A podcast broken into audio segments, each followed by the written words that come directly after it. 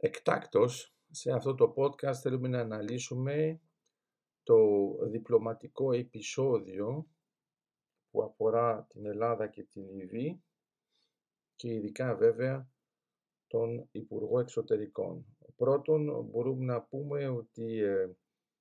στήθηκε μια παγίδα διπλωματική εκ μέρους ε,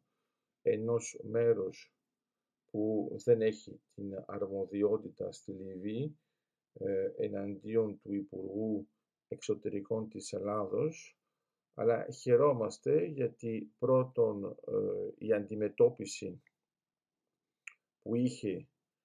για αυτό το θέμα ήταν όχι μόνο ορθή αλλά και αποτελεσματική διότι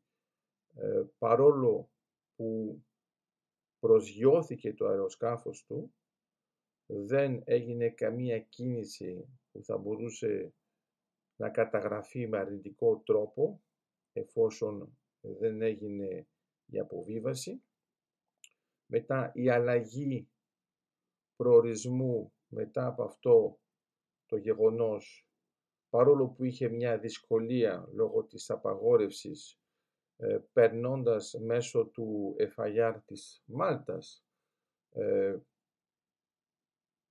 επιτεύχθη ο στόχος, δηλαδή ο προορισμός ε, δεν άλλαξε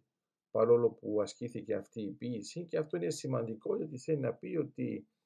η Ελλάδα ακόμα και σε τακτικό επίπεδο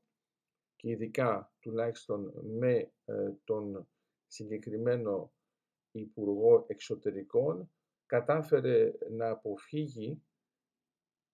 αυτήν την παγίδα με δύο επίπεδα εννοώ την πρώτη φάση με την παγίδα τη διπλωματική και την δεύτερη με την άσκηση πίεσης και τελικά έχουμε μία επίλυση του προβλήματος η οποία όχι μόνο είναι αποτελεσματική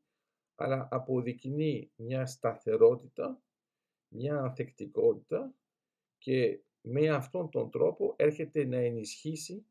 όλα αυτά που έχουμε κάνει για να αντιμετωπίσουμε αυτό το θέμα που αρχικά προκάλεσε η Τουρκία, έτσι ώστε να αποδείξουμε ότι δεν είμαστε μόνο από την πλευρά του δικαίου, αλλά είμαστε ικανοί να αποφύγουμε και τις παγίδες, να δικαιωθούμε και να ενισχύσουμε τις θέσεις μας απορρίπτοντας τις προσπάθειες που κάνει ο εχθρός μας ακόμα και με έμεσο τρόπο.